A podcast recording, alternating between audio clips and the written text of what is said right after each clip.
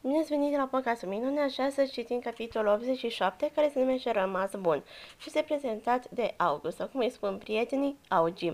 Și de ce nu? Să începem.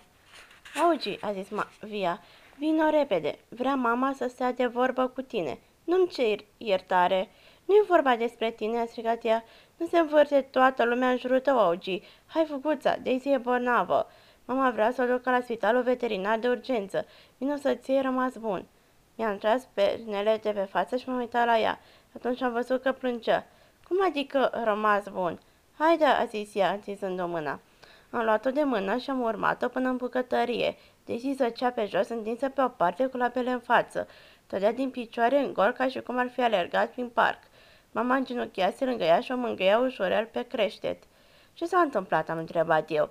A început dintr-o dată să schiaune, a zis Via, lăsându-se și ea în genunchi lângă mama. M-am uitat la mama și plângea și ea. O duc la spitalul veterinar din centru, a zis ea încetișor. Vine un taxi să mă ia. Veterinarul o să o facă bine, da? Am întrebat-o eu. Mama s-a uitat la mine. Sper că da, scumpule, a zis ea încetișor. Dar, sincer, nu știu. Sigur că o va face bine, am zis eu.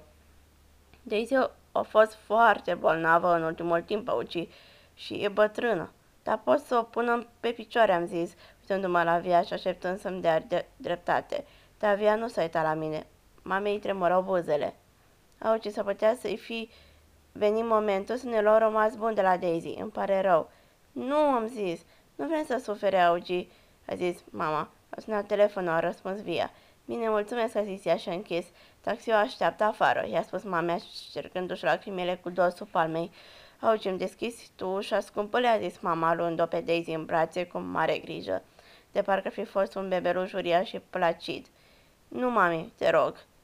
Am strigat eu și m-am așezat în fața ușii. Scumpule, te rog!" a zis mama. E foarte grea." Și tata am strigat din nou. Ne întâlnim la spital, a zis mama. Nici eu nu vrea ca Daisy să sufere, augi. Via m-a dat la o parte din fața ușii și și-a ținut-o deschisă pentru mama. Ții mobilul deschis, dacă aveți nevoie de ceva, i-a spus mama viei.